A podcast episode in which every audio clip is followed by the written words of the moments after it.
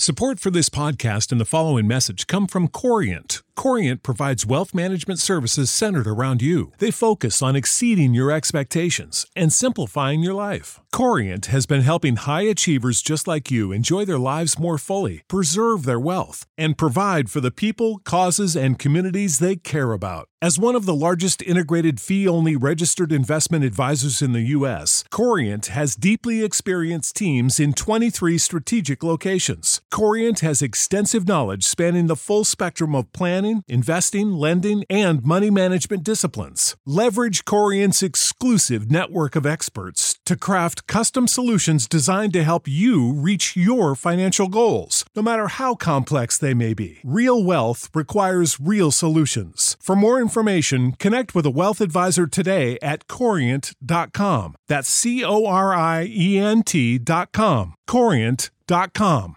if um if your father were listening and with the right intent on his part the right spirit to receive a message from you what what would you want him to know about you and how that relationship formed who you are good or bad indifferent Hmm. That's a great question. podcasting right, right. um, what I want him to know, um, that you hurt me.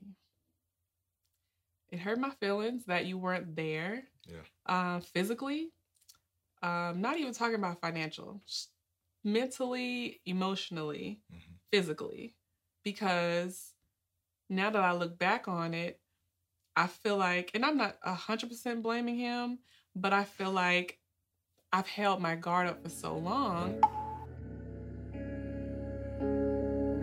Welcome to the Dear Son podcast. This is a safe space where men share their fatherhood journey. These conversations are transparent and, more importantly, vulnerable. Now, because each fatherhood story is situationally nuanced, some topics are heavier than others. The commonality found amongst all the guests is a genuine desire to help and inspire other men through telling their story. And now, here's your host, Derek Johns. Derek Johns. Alrighty, welcome to the Dear Son podcast. This is typically a safe space where men have vulnerable conversations about the fatherhood journey.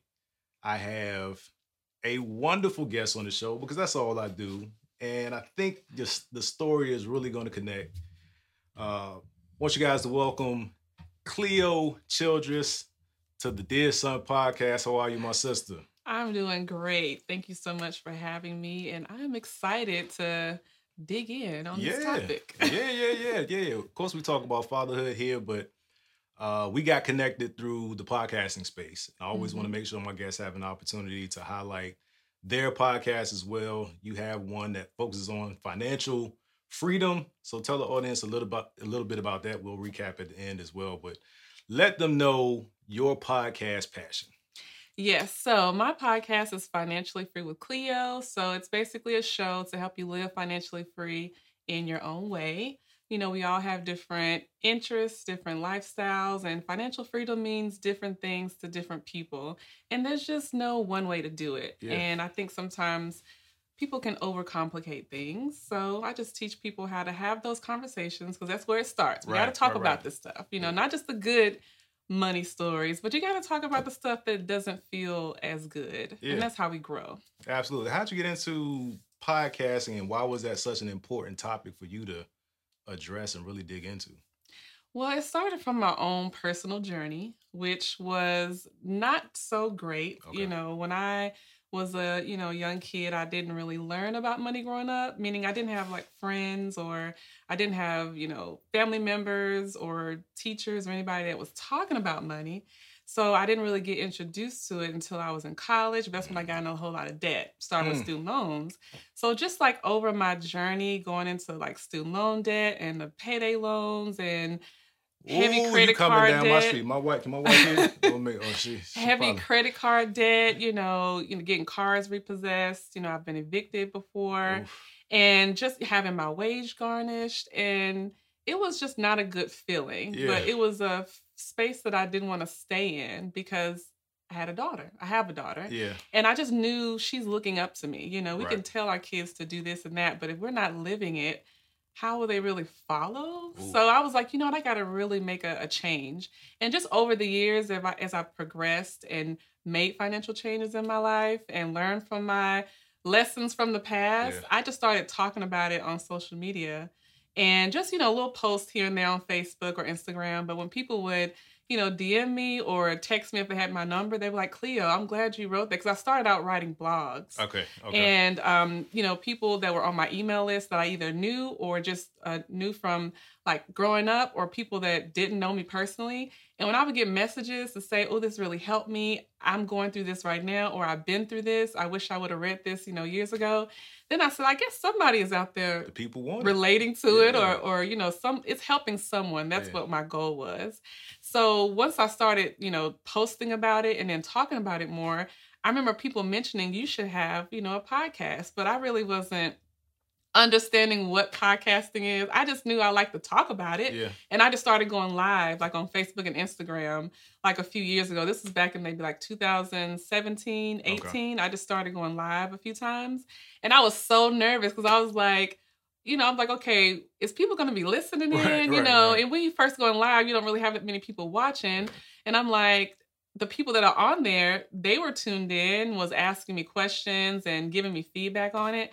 So I just knew that this is a topic that, of course, we all talk about money, but I felt like this should be something I'm doing more consistently, you Yeah, know, and not just to help other people, but to help myself because it felt therapeutic to just get certain things out because that was the first time I started talking about it publicly, Yeah. you know. Usually I have like a couple friends I tell stuff to, but being able to share with people, I've been evicted before and I was homeless. Okay. All right. Let's let's uh let's back up in the story and we'll get to all of the sharing and the transparency. Mhm. Um like I said, we we we met through the podcast space. The specific re- the moment that I DM'd you about coming on the show is when you started posting. You did that post about uh with the words were telling your story. Mhm. Teen mom, this happened, that happened. I was like, whoa, whoa, whoa. Let's see what her story is. So let's let's let's back up to um your childhood memories, the your family dynamic. You're from Tennessee, correct? Yes. Nashville. hmm Can we still say Cashville? Is that no? no. Did y'all ever say that? Or was it just people outside of Nashville? We said it too. Okay, yeah, people okay. said Cashville or Okay. now people, you know, Nash Vegas, you know, all this stuff. Really? So, Okay. Yeah, so people still say Cashville. It's so many different names out there. So. Okay.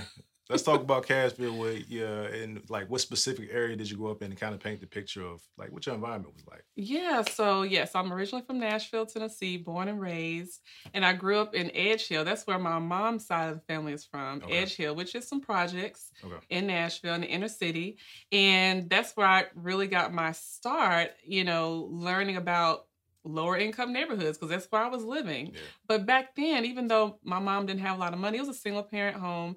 Like my mom and dad were married, but they broke up, got divorced when I was really, really young. Okay. Maybe three or five. I can't really remember.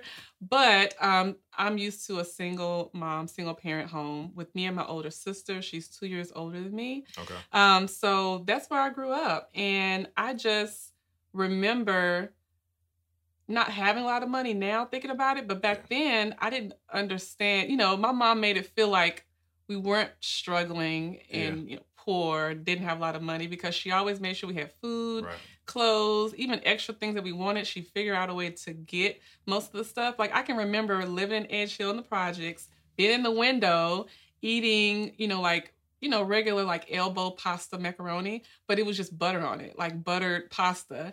And at that time, this was good to me, you Yeah. know. I didn't think it was like, you know, I guess a struggle meal, people Right. would call it. But it's just things like that that would happen. It's like now I look back on it, I was like, I see how my mama struggled to make ends meet. Yeah. But back then, it wasn't always, I didn't always understand that it was struggling. Got it. So projects, we understand what projects are to a degree. Kind of describe what what your immediate environment was like when you stepped outside of your house. What were the the challenges or the influences that you had to you had to battle with?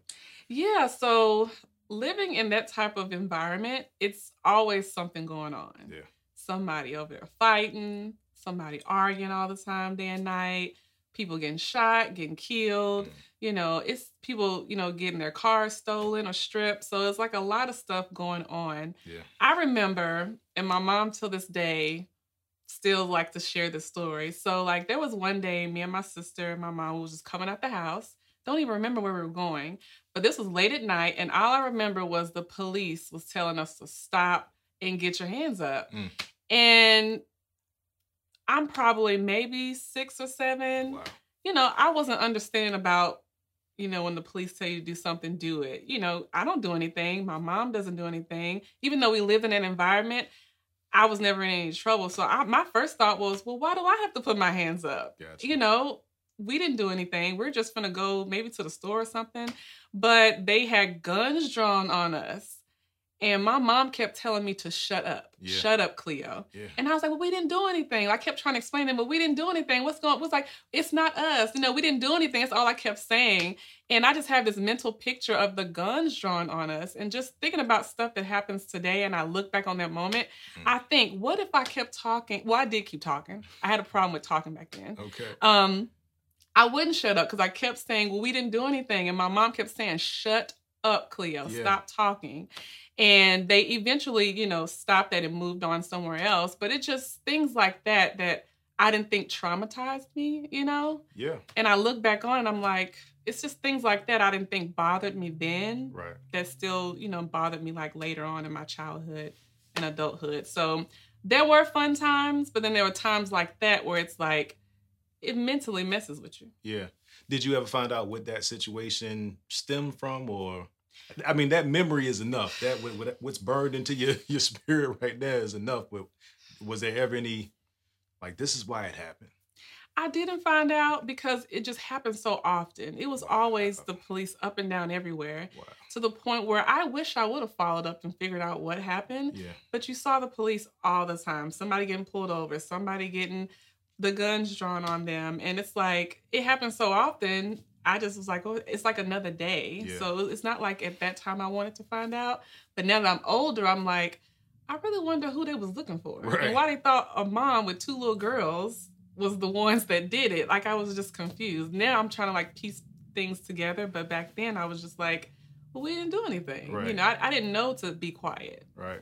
Did, so you mentioned that um your parents were married at one point and they separated. Did what memories do you have of of them being together or your dad was your dad around after they separated? No, Okay. so like I I have lots of pictures, like um not necessarily with him, but just when I was younger. So it's like I know we were living in a household together, Mhm. But I don't have as much mental pictures as my older sister does. So I can just only go on like certain stories that people tell me. Um, I have a few mental pictures, but I know I was really young, maybe three to five, that we were actually in a household together. Wow. But then after that, after they broke up and you know got divorced, he wasn't there, Okay. and I don't think I really started to wonder why. And so probably when I was like in middle school, Yeah. because you know, as a young girl, you have like I was always in sports and dance and things like that. So it does feel a little way when you see other friends and their fathers are bringing flowers to the dance recital or they're showing up to the games or they're talking to their father often. And it's like you as you get older as a young girl you do start to wonder like well where's my father at? Yeah i know we're not in the same household but i have other friends who their father's not in the household but their father is still showing up where is mine? So no he wasn't there afterwards. Like i still of course knew who he was and um, he's you know from nashville too but i know he had later moved to georgia. But i feel like i really struggled with it when i got you know older like as a teenager. Yeah.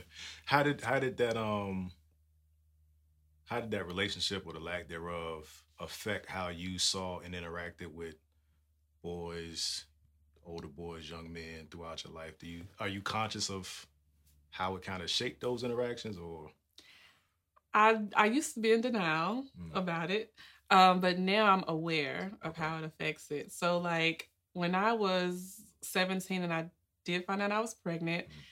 I told my father. I remember being at home, you know, talking to him over the phone because at that time he was in Georgia, and all I thought was I was just looking for some support. You Yeah. know, um, the good thing is that my mom was supportive. People Okay. at school, even though I was terrified for everybody to find out, people were actually really supportive. Okay. No one really like, you know, attacked me, criticized me until I told my father. Yeah. Remind you, this is to someone who, yes, he's my father, but you're not in the picture. You're not around. So when I told him, the first thing that he did was attack me, like verbally, like meaning, why are you having sex with no condoms? Why are you even having sex? You know, why are you getting pregnant at a young age? And it's like, why are you this? Why are you that? And I'm just like, I started crying. Yeah. I just started crying because I was just like, I called to tell you, most parents wouldn't want their teen to be a, a parent at a young age, but it's like, I don't need to hear this right now. Right. You can give me a lecture maybe later, but right now I wasn't trying to get that from you. And I don't know, maybe I shouldn't have expected anything different. I don't know. So that's what I want to I want I want to interject because I wanted to un, I want to understand why you had an expectation of that goal. So were you having regular conversations with your father even though he was in Georgia? Were there previous things that where you needed his advice or you needed that fatherly shoulder to lean on where, where you went to him and, and it was there? Like what what was from from when he moved to Georgia to this period? What was that interaction like that that maybe gave you some hope that maybe he wants to understand what I'm going through and he'll be there to help me through this process? Yeah, so no conversations, mm. no communication, no support. So there was no relationship there. Okay. So like I know my sis my older sister and I have other siblings on my father's side, a lot of them. Um some of most of them are more closer to him and I know they would tell me and say, "Hey Cleo, you should, you know, make an effort to try to build a relationship with them and he probably doesn't you know, reach out because he probably don't think you want to talk to him. So I Mhm. was like, when that happened, I was like, well, maybe this could be the time I try to make a, a effort to, for one, share something new that's going on, Right. but maybe to also build the relationship because now I have now he's gonna have another grandchild coming. Right, right, right. So I was so that was the reason for me wanting to tell him. Gotcha. Um, those reasons and plus maybe some extra support, Sure. you know. Um, so I kind of feel like, well, Cleo, what did you really expect? Right. Um, but at the same time, I was just still crushed because I felt like, well, maybe he'll, um, I mean, not be the father that I feel like I, you know, desired, but at least support in some type of way. Yeah. Um, and I'm not talking about money or anything like that. I'm just talking about like just checking in, just saying maybe give me some encouraging words. Right. That could have been enough at the moment. Um, but it definitely wasn't where we had a close relationship. But after, you know, my mom saw I was crying, she just snatched the phone, cussed him out, and that was the end of that. And I didn't talk to him. You know, this was like December of my senior year of high school. Okay. So I'm still in school. I didn't quit or anything like that. So my graduation comes for high school. He reaches out to me and was like, just wanted to see how you were doing. I send me an invitation to the graduation. I want to come, blah, blah, blah, blah. So I'm like, okay, maybe he's making an effort to try to be in my life Right. more and, you know, eventually be there for the new grandchild. Send him an invitation. He didn't come. So I was just like, I wasn't really sad. It bothered me a little bit, but it was like, uh, I wasn't really a hundred percent depending on you to be there. Yeah. And then the same thing happened, and I didn't talk to him, you know, uh, since then. But then it came to where I graduated from college because I went straight from high school to college. So around the time when I was going to graduate college, he reached out to me, asked me for pictures of my daughter, said, "Send me a, you know, invitation to your graduation. I want to come and support." He didn't come. So at that point, I was like, you know what? I'm definitely not going to reach out. Yeah. And if you reach out to me, I'm probably not going to respond or answer. Right. And I know some people's like, Cleo, no, you shouldn't do that. Shouldn't hold a grudge. But I didn't feel like I was holding a grudge. I was just kind of exhausted to Yeah. try to. I don't want to. I want you to come and to into me, like reach out to me and say, hey, I want to come. Like I just rather you not just say anything. Like Yeah. if you don't want to come, it, it's cool. You know, it's okay. I will get over it if I'm hurt about it. But it's just the point of him reaching out, saying he's going to come and not showing up. I was just done Yeah. after that. So your your um your expanded family, the other children that he had, were you still in contact with them after you had the child and up to that point of graduation? Um, with the other kids. Yeah. So it's, I think I'm probably like somewhere in the middle. So it's about like 16 of us on my father's side. Oh. yes, it's like 16 Oh. and, And counting. was I think the youngest. He was asking her why about why sex was happening. right. right. Okay. C- carry on. Exactly. My mom said the exact same thing. Like, how are you going to do that? And you were like 15 having kids. Oof. So, um, yeah, so I'm like in the middle range. So I think the youngest is like two or three, and the oldest are like maybe late 40s, Wow. I The- believe. The, reason I was asking is I, I wanted to understand if um if they had any information about why he gets these urges to contact you. Like if people putting pressure on him, was he in another marriage and he's feeling some kind of way? I was just wondering if you had any insight, any insight on that. I think now, I don't know if this is what it is because I don't have conversations with him to see how he's feeling or whatever. But I've had certain family members say that he may be proud of me of how I turned out. You know, yes, I was a single mom, but, and yes, I had some struggles, but I guess maybe compared to, and I'm not saying I'm better than anyone Yeah. he's just some people have said that he probably looks up to you in a way or maybe he's proud of you and because like when i post certain things he'll share them like we're friends on facebook he'll he'll so my mom will say oh now you want to share stuff you know and it's Yeah. like even back then you know yes i was you know teen mom but i still finished high school still went Mhm. straight to college you know and i still you know, worked and continued to provide for my daughter. Even though I was struggling, I still wasn't just out here looking crazy, you Yeah. know, being a trifling mother. Like I was making things happen the best way I could every year of my life. And I think he would see certain posts Mhm. and see me doing well. And maybe he feels like, I don't know, that he's kind of missing out. That's what other family members Right. would mention to me. Is like, okay, maybe he see you doing well and feels like, oh, he it wasn't because of him, you know? Embarrassed. That's what I was gonna say. I don't know if it's yeah. I don't. I just I'm I'm getting the story with you guys at the same time, so I, I don't have any further insight on that. But I can imagine as a man, if you shirk your responsibilities and you see that the situation still turned out well or better than it would had have you been involved, it's uh it can be a little bit embarrassing. It makes you look at yourself and wonder, you know, take kind of an inventory. And if he has so many other kids, it probably, you know, he's probably dealing with a lot of, you know, some some of the decisions that he's made and how it's impacting so many people. Oh yeah, because I remember the first time I relocated. So of course, born born and raised in Nashville, lived all my life. But the first time I relocated was back in 2013, and I moved to Miami, Florida. And of course, I posted about it, just saying, "Hey, I'm moving, I'm relocating, I'm moving to Miami," and you know, I got a job there, and I moved. Mhm. And like after a week of me being there, he called me. And I was, and at that point, I hadn't talked to him in some years, and I was just like, I didn't even have the number saved, you know. So I was just like, New phone, who this? yeah. So he was asking me how I was doing, but in my mind, I just didn't feel like it was genuine. So I couldn't, re- and I'm not trying to fake. So I was, and not that I was being rude. I just was like, who sent you? What you want? That's Right. what that's what I had in my mind. But I felt like it wasn't genuine because it's not like it was a random day and you called to check on me. Yeah. You saw I posted that I moved to Miami. You're and when people say they moved to Miami, you think, oh, they must be doing well. You're they doing moved to. Miami. So I kind of felt like maybe you just being nosy. I don't know. So I kind of got tired of the, I just kind of had a flashback of you reached out when I graduated college. You reached out when I graduated high school. You didn't show up. I wasn't even looking for anything.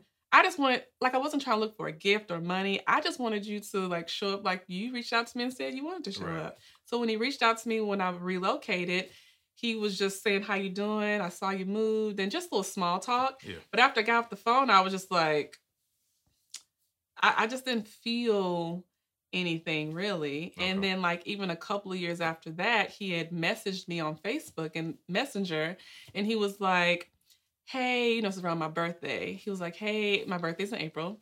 So he was like, Hey, you know, I know your birthday's coming up. I'm gonna get you a gift this time, LOL.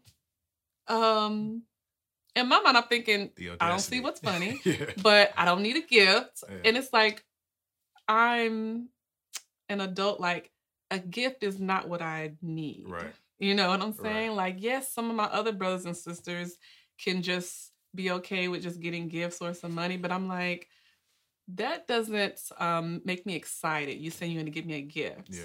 you didn't give me a gift when I was a kid. Right.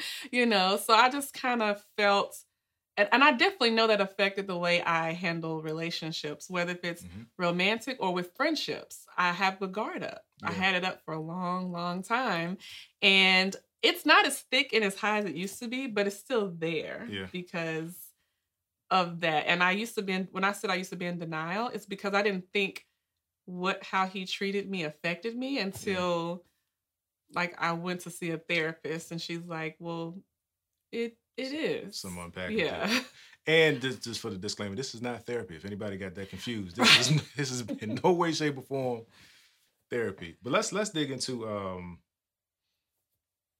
how it impacted your ability to relate, communicate, trust uh men or young men. Um, you mentioned that you were pregnant at 17. Can you talk about that relationship, or was there a, relationship um, with your child's father? Yeah. So when I was in high school, so he was, I guess you can say it was like high school sweetheart type right. thing. Okay. So it was someone that I had talked to off and on like through high school. And of course, you know, my senior of high school, that's when I get pregnant. So everything was cool. The type of person he was, he was respectable. Mm. You know, he had like a part-time job working at Kroger's. Like he was someone I thought was going to be like a respectable man one day, right. you know? And then I remember after I had my daughter, like things, you know, he, after high school, he went to, he joined the Marines, went to the military, went to Iraq for two years, and came back was a totally different person. Yeah. And I had family members that were in the military, and all of them came back and had lots of problems, yeah. uh, having to take, you know, medication mm-hmm. or staying in certain um, VA medical facilities mm-hmm. and things like that. So I know when you come back, you do need to get some type of counseling and therapy to get used to civilian life. Mm-hmm. And he tried, but he stopped going. Okay. And that's when all the problems started. So I just knew I couldn't stay there. And when I say problems, I'm meaning the constant arguing. So for me, once he came back, he had a lot of money in his account and all he wanted to do was just go party and that's it. Right. And then it came to an issue where he wasn't financially doing his part. It would be simple things like paying for daycare. Back then, it wasn't as expensive as it is now right. uh, because I had a lower income, so I was able to get some assistance, like government assistance to pay for daycare, um, paying for food. But I still had to have a lot of out of out of pocket expenses, and he and that seemed to not be a priority. And I just knew like I can't have a romantic relationship and this child, I'm not getting help with the child. It just didn't make sense to me. Some right. people deal with that. That's like a deal breaker. Like, how am I in a relationship and I feel like a single parent? Yeah. So I was like, yeah, this is not going to work. But then it turned into like constant arguing, stalking, um, physically, wow. you know, you know, altercations, you know, and like one time I was at home and him and one of his friends came over, tried to get in my place. I didn't open the door, but he took my hubcaps off my car and set them on top of my roof of the hood of my car. And I'm just like, Pettyville. Little little things like that. But with him being in the military, he had weapons. So there'd be times. I would go out and I would come home and he would be sitting outside of my place with like a shotgun sticking outside of the door. And my and my friend was you like, going, "You trying to enter your?" Well, I would pull up to oh. park to go in, but when I would see him already waiting outside, and when he would see me pull up, he had that gun stuck out. And it's like, and of course, this is late at night. Nobody's really outside at the moment. So I guess he assumes nobody's probably really seeing this. But I would usually be riding with friends, and they're like, nope, you stand in my place. You're not staying here. Yeah. So there's a lot of times where I look back on, I'm like, they could have turned into some really bad situations, yeah. you know? But thank God it didn't. But it was just things like that that was mentally draining. And you know, when you're young, you think, this is what I was always told. Oh, he he's just still dealing with the military stuff and oh he didn't have his father around and that's what his mom would say oh he didn't have his father mm. I get it but there's lots of people who didn't have their father yeah. but they're not disrespecting women or not taking care of their responsibilities and i know people can change but everyone has a limit so yeah. i had reached my limit and it was just constant situations. Like for example, there was a time when my daughter had uh, you know, dance practice. They had take dance pictures. Mm-hmm. His mom called me and said, Hey, can you bring her over? I was like, Well, sure. Yeah. After dance class. So I pulled up at their house, and at this time he was um um he was living with his mom. So it's a house where his his mother and him was living in the house. I pull up, I see his mom car was gone, eh, but I saw the door open. So I was like, well, maybe she's gone, but he's there. So I was like, let me just go in there and drop her off. So I go inside and I was changing my daughter's costume to put on some regular clothes. He comes out the shower and just goes off. What are you doing in here? Like cursing. Mhm. Later, I realized he was definitely on something. But I'm thinking, y'all called me to Right. bring my daughter here, you know, and it turned into my daughter starts screaming and crying. He pushes me, clearly he's stronger than me. So he pushes me out of the house, throws my phone. It's raining outside. Now I hear my daughter in there screaming, crying, and now I'm stuck outside. So I end up having to call the police. Wow. His mom ended up coming back. She got upset that I called the police. She said, You should have just waited. Y'all always argue and things are fine. And I'm just like, this this is the problem. Yeah, I mean that's generational clearly for him. Did what did you see early in life? Did you see your, your did your mom or anybody in your family deal with these kind of situations? And how did they how did they manage it? You you did mention that, you know, it's kind of this is what he's going through, he'll get better, it'll get better. But were you up close and personal with those situations where With my father, I was too young to I heard about certain stories, Mhm. but with my mom and dad, I didn't really see uh, the altercations. I know they had them. yeah. but I just only heard about it from other family members. Um, so I didn't get to see that, but I know it wasn't a great relationship. Yeah. Um, even going back to when I was younger, like it's just be certain things I would find out. Like, for example, I have someone who I grew up knowing it was my cousin. But then as I got older, I learned that he was my brother. Wow. And I was and I was just like, okay, you're my cousin because my mom and your mom are sisters. And then when I realized he's my brother because we have the same father, I was like confused. Like wait a minute. I was like, because no one really just told me, but I started to like piece it together. And I had to, I went to my mom. I was like, Wait, wait, hold on. So, hold on. so now now I'm confused. yeah. ignorant question. Were, were were both things true, or were you just being told he was your cousin, but he was actually your brother? Was he actually brother cousin for real? Yes. And I was like, I always grew up knowing that he was my cousin because we used to stay at my grandmama's house and I knew my mom, my mom and his mom were sisters. But then when I realized we had the same father, I was like, wait a minute. Wow. Um, I was like, is he my brother first Yeah. or is he my cousin first? But then I also was like, well, what was y'all doing back then? Like, Yeah. what was going on? And I know that's not a child's place to ask those questions. I, I didn't ask those, but in my mind, I was thinking, what, what, what was going on? But Yeah. as I got an adult, you know, then I would like talk to my mom about it, and I was just like, that that just kind of made me feel a certain way towards him. But then also with my mom and my aunt, I'm just like, I mean, they're grown, do whatever. I'm not judging, but I, at the time, I was just like, my father was criticizing me. And he has like this long, long Yeah. laundry list of stuff that he Yeah. had going on. So it kind of made me feel like, should I even try to work this relationship out? Because it seems like he has a whole lot going on, but wants me to be perfect.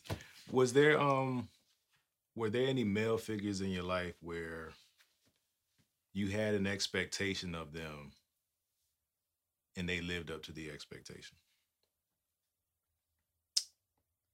I can't really count any. No.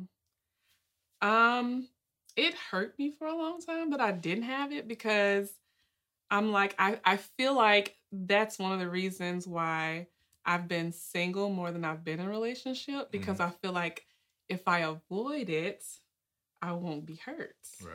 But then, like, and not just with romantic relationships, but even with friendships Right. too, I, I still get a little guarded with that too. You know, not getting too close to to men. Yeah. But I don't, I don't feel that's healthy because you could miss out on great friendships Yeah. or relationships because you're guarded from things from the past. So I had to realize I've probably missed, not probably, I know I missed out on some good potential relationships because my guard was up. Mhm. And if someone's trying to get close to you, well, for example, on the romantic side, they're not going to keep trying forever, you know. Um, so yeah, I know that that I, I know that definitely plays a role in my relationships from Yeah. the past and even present day. I've gotten a lot better, but I feel like part of me is probably still traumatized Yeah. by being let down, whether if it's an uncle or my father or my daughter's father.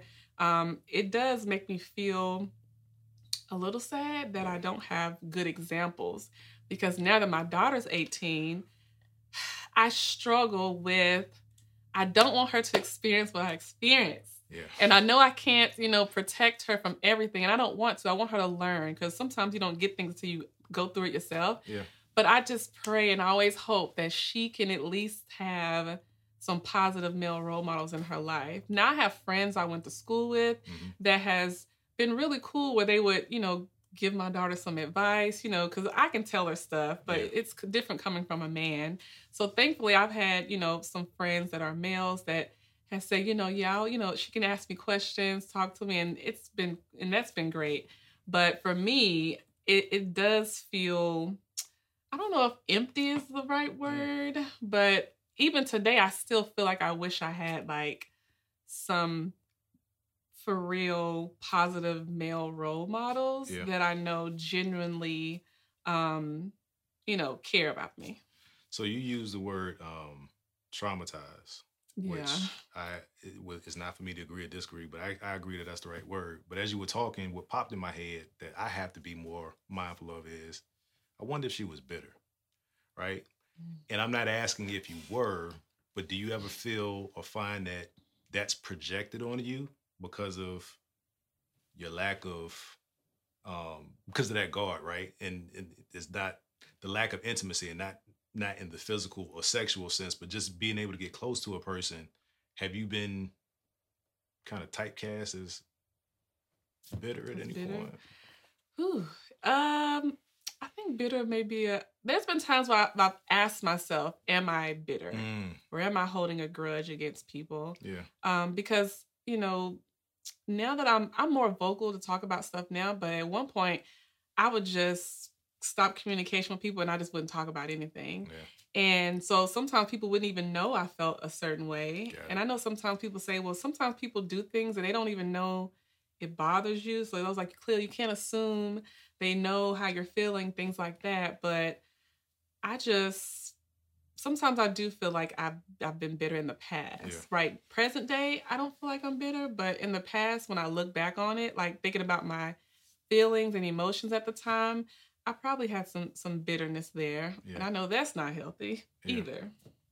did did any of that um do you see signs of any of that in your daughter i'm sure you're a fantastic mother i am Yeah. i am no doubt in my mind in that in some of that emptiness or that longing that you may still have how have you managed conversations with her to ensure that she doesn't own your experience she needs to understand it but she Mhm. doesn't own it internalize it and miss out on those opportunities like like you were talking about Yeah, so I know with her father, I've had lots of conversations with her. Like I know when she was younger, I really wouldn't say too much because but you know, with little kids, they don't really understand certain things. Yeah. But now that she's 18 now, she's gotten older, I had to explain certain because I know she will wonder, well, why um it's kind of like the same cycle with me. My daughter's always in some activities and she has friends whose fathers show up. Mm. And you know, she'll wonder, well, even though you all aren't together, she wonders why he's not showing up. Yeah. And of course, he'll, you know, it's like the and it, it hurts a little bit because it's like like the same cycle. It's like this person in high school, yes, he was a child, but you would have you couldn't have paid me to believe he would turn out to be what he is now, right not being a father like that. right But with her, I try to explain to her how we did try to co-parent. Okay. You know, it's not like he did one thing and I'm like, I'm done. No, I tried multiple times, but mentally it gets draining. So I had to get to a point where I don't even communicate with him or his mother. She has a phone. She has a phone. She's had a phone since maybe 13. right So I always tell them, I never keep you know her away from them. I always say y'all can call her anytime. If you ever want to see her, you can see her anytime. Even though we're not in Nashville, I said she can always come there. Y'all y'all can always come here. I just need to know the arrangements. Right. And of course, they would always wait till we travel back to Nashville. They would never like bought her a plane ticket to come back. But she would always wonder, well, is it is it me? Is it is it something wrong Yeah. with me? And I had to explain to her how I just didn't want her to feel that way. Because I said, I said, I've been there. My daughter's name is Destiny. I said, I've been there. I know how you feel. Like shit, like I know how she feels, but she would never let him know Yeah. because she don't want to start any drama or have any confrontations. I know she's gonna get there because she's starting to be more open, Mhm. um, but she's not like hundred percent where she can express her feelings to him, especially if it's if she's not feeling good about something. But I just feel like as a mom, I just want to make sure I, I let her know that you can come talk to me about anything. Right. Um, but if you don't feel comfortable coming to me, because sometimes you may not want to always go to a parent, you may want to talk to somebody else. Right. So I've given her resources to talk to counselors and therapists and and make sure she's selective with friends because you know always talking to sometimes talking to a friend is great and sometimes it may not be great. Yeah. So I guess for me, I just try to make sure I have those conversations with her, like checking in with her, like asking her how she's doing, and not her just saying, "Oh, everything's good." Like, Right. no, if it's something not really good, just tell me. And I know she gets terrified to, um, how can I say this? Sometimes she feels like I'm too hard on her, Mm. and I actually had one of my close friends says I need to chill out because one of my friends said she was like Cleo, you know, she didn't have to grow up fast like we did. Because Right. of me and another friend, we had kids as a teen, we had to grow up really fast. Right. And she was like, Cleo, she she's a good girl, you know, but she's like, she didn't have to learn fast and grow up quick like we did. So she's like, she's still doing good, but sometimes she's like, you may be a little too hard on her. Yeah. Sometimes I don't feel like I am, but sometimes I'll be like, ooh, maybe I was demanding too much. But I guess that's the fear of me not wanting her like get pregnant early Yeah. or not miss out on opportunities. Because even though I went to college, I didn't get to experience college like I wanted to Right. because I was I tried to be in activities. It just didn't work. It was just too much, and I knew I had to let go of the activities, you know, and just focus on work. Strictly go to campus for class, and I leave. But my daughter, she can. She doesn't have to work and go to school. She doesn't want to. She doesn't have a child that she's taking care of. So I guess for me, I'm just like I want her to have freedom that I didn't have at her age. But she looks at me and was like, "Yeah, you had a child early, but." you're doing well in her eyes. I'm great, you know. And I'm like, yeah, but it wasn't easy. It's a double edged sword. I mean, if you're successful, the model is if you can do it, I can do it too. With all of your challenges, but you don't want your child to go through those challenges. I haven't. You instantly went to situations as recently as last week with our 18 year old. It's, it's a weird, a very weird place to be. And in the conversation with my wife, that my my challenge is I don't have the woman's experience. I don't. I, I can't understand what she's going through. Yeah. With the boys, their experiences aren't the same as mine, but I get manhood. I get what it is to be a boy. I get that through and through. You- You mentioned that you you didn't always talk about things or specifically this topic. What what changed? What unlocked that that willingness or gave you the freedom to to to tell your story or to or discuss things or own your history? Um, not just like with like men, but just anything. Yeah, yeah.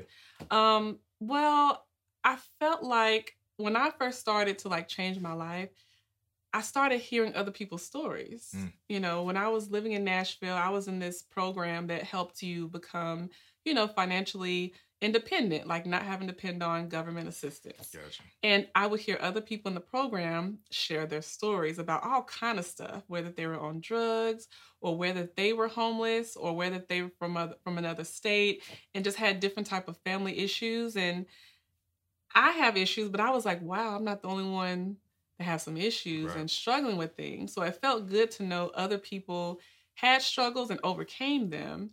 And I kind of felt like I underestimated my stories for a Mm. long time because I'm like, well, I don't really have nothing special, you know. I don't really have anything unique. So I really wouldn't tell it because I was like, I, I don't think it's a big deal. But once I would start talking to people, just with like random sidebar conversations, people would be like, wow, you should, you know, you should tell that story to Yeah. more people. And I'm like, I should, you know? And I was like, yes, there's people that need to hear it, whether if it's someone else, like a young girl that is experiencing teen pregnancy, or maybe you have, you know, kids that was never introduced to, to money at all, and they need to hear someone who was in their place and need to hear you speak. Um, so it just, I just want to start telling everybody and sharing it Yeah. and not being embarrassed anymore because I was embarrassed and ashamed, and I just felt like this terrible mom because I feel like I should have had it together or I should have known better. But once I started hearing other people's stories and they were in their 40s, 50s, and even 60s, I'm like, why am I being so hard on myself? you right, know, right. everybody has a, a journey, and I just didn't want to hide it anymore. Yeah. So I wanted to get it out. And the first time I spoke, I went back to the program that I was in several years ago. I basically just reached out to them and said, hey, you know, I want to come back to Nashville and just share a piece of my story to some people that are currently in the Right. program. They let me come back and I started sharing. And the crazy part is, I started crying. Yeah. And you know, sometimes when people say, you know, if you're crying, you're not really healed from it. But it's not like I was still sad. I just was happy to talk about it. Yeah. And I cried because I was like, I remember how I felt. So it was like joyful tears for me at the Right. moment. But it was so funny because they invited me back to speak and they already had tissues waiting for me, like box of tissues just in case I started crying. But um, that's why I wanted to talk about it because I felt like I needed to get it out for myself, Mhm. but I felt like someone else could hear it and it could help someone else because Yeah. I know that's what struck a nerve for me when I would hear other people talk about their experiences. Yeah. If um if your father were listening and with the right intent on his part, the right spirit to receive a message from you, what what would you want him to know about you and how that relationship formed who you are? Good or bad, indifferent. Hmm. That's a great question. Podcasting. Right, right. um, what I want him to know? Um, that you hurt me. It hurt my feelings that you weren't there. Yeah. Uh, physically. Um, not even talking about financial. Mentally, emotionally, Mhm. physically. Because now that I look back on it, I feel like, and I'm not a hundred percent blaming him, but I feel like I've held my guard up for so long Mhm. and I've been in denial about it. I was like, no, my father is not interfering with nothing that's going on in my life. Right. But once I started like learning more about myself and you know, shifting my mindset about a lot of things, I was like, you know what, Cleo, you got to admit that it did hurt your feelings. Yeah. So I want him to know that he hurt my feelings. Yeah. And even as an adult, part of me is still hurt. Right. And part of me is still struggling with being so hard on my own daughter because I want her to avoid men like my father. Wow. But at the same time, I struggle with, well, am I being too hard? Will I cause a problem with my daughter and how she sees men? I don't tell her that all men are bad or anything like that. Yeah. I just tell her my truth and I try to tell her how she can, uh, you know, build relationships with men who are genuine. So, but as far as my father, I just want him to know that he hurt my feelings. And I wish that you would have kept your word. And even though you didn't, I wish you would have acknowledged that you didn't. And just say, just uh, I apologize. Right.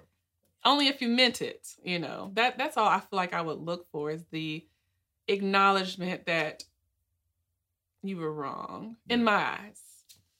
how much of uh how much of that story fuels your success right because some of it frustrates some of it fuels Mm-hmm. and i like what you said because you, you you you're honest with your feelings but sometimes people mask it so much and they're so anxious to be successful to prove somebody else wrong they're not even enjoying the journey Mhm. of success Right.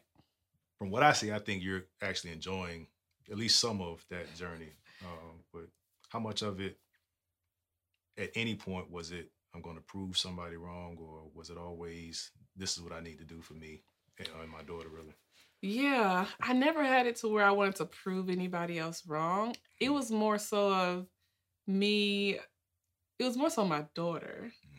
I just felt like I had a struggle with not being where I, I wish I could have been while she was younger. Yeah. And then now that she's older, I'm able to do so so many more things um, that I wasn't able to do when she was a kid. Mhm. So my motivation was always her. Like I want to be able to have the money and the time to support her the way I want to. So it was never that I wanted to prove anything to my father or my mom or anybody in my family or in in the community. It was more so I wanted to, I guess, prove something to my my daughter that even though I've made some mistakes, I can really still be a good mom Right. to you. So that was my my big motivation. Yeah. Are you your why now? Um, I am. I feel like I am part of my why. Um, because I look at myself as like younger Cleo, and I feel like I was hard on myself back then. Um, because since I had a daughter early, I felt like I needed to know it all. And I clearly didn't know a whole lot. I'm still learning, you know, but um, I feel like I am my why because I know I want to continue to be an example Right. not just to my daughter, but to my nieces and nephews. My older sister, she has five kids. And I know they look up to me and you know, they they'll ask me questions about money or ask me questions about this. And it does feel good that they see value in me to ask me questions, Yeah. you know. So I think it's more so of like the next generation. Myself is the why, but also being the person I feel like I need to be to support them. Yeah.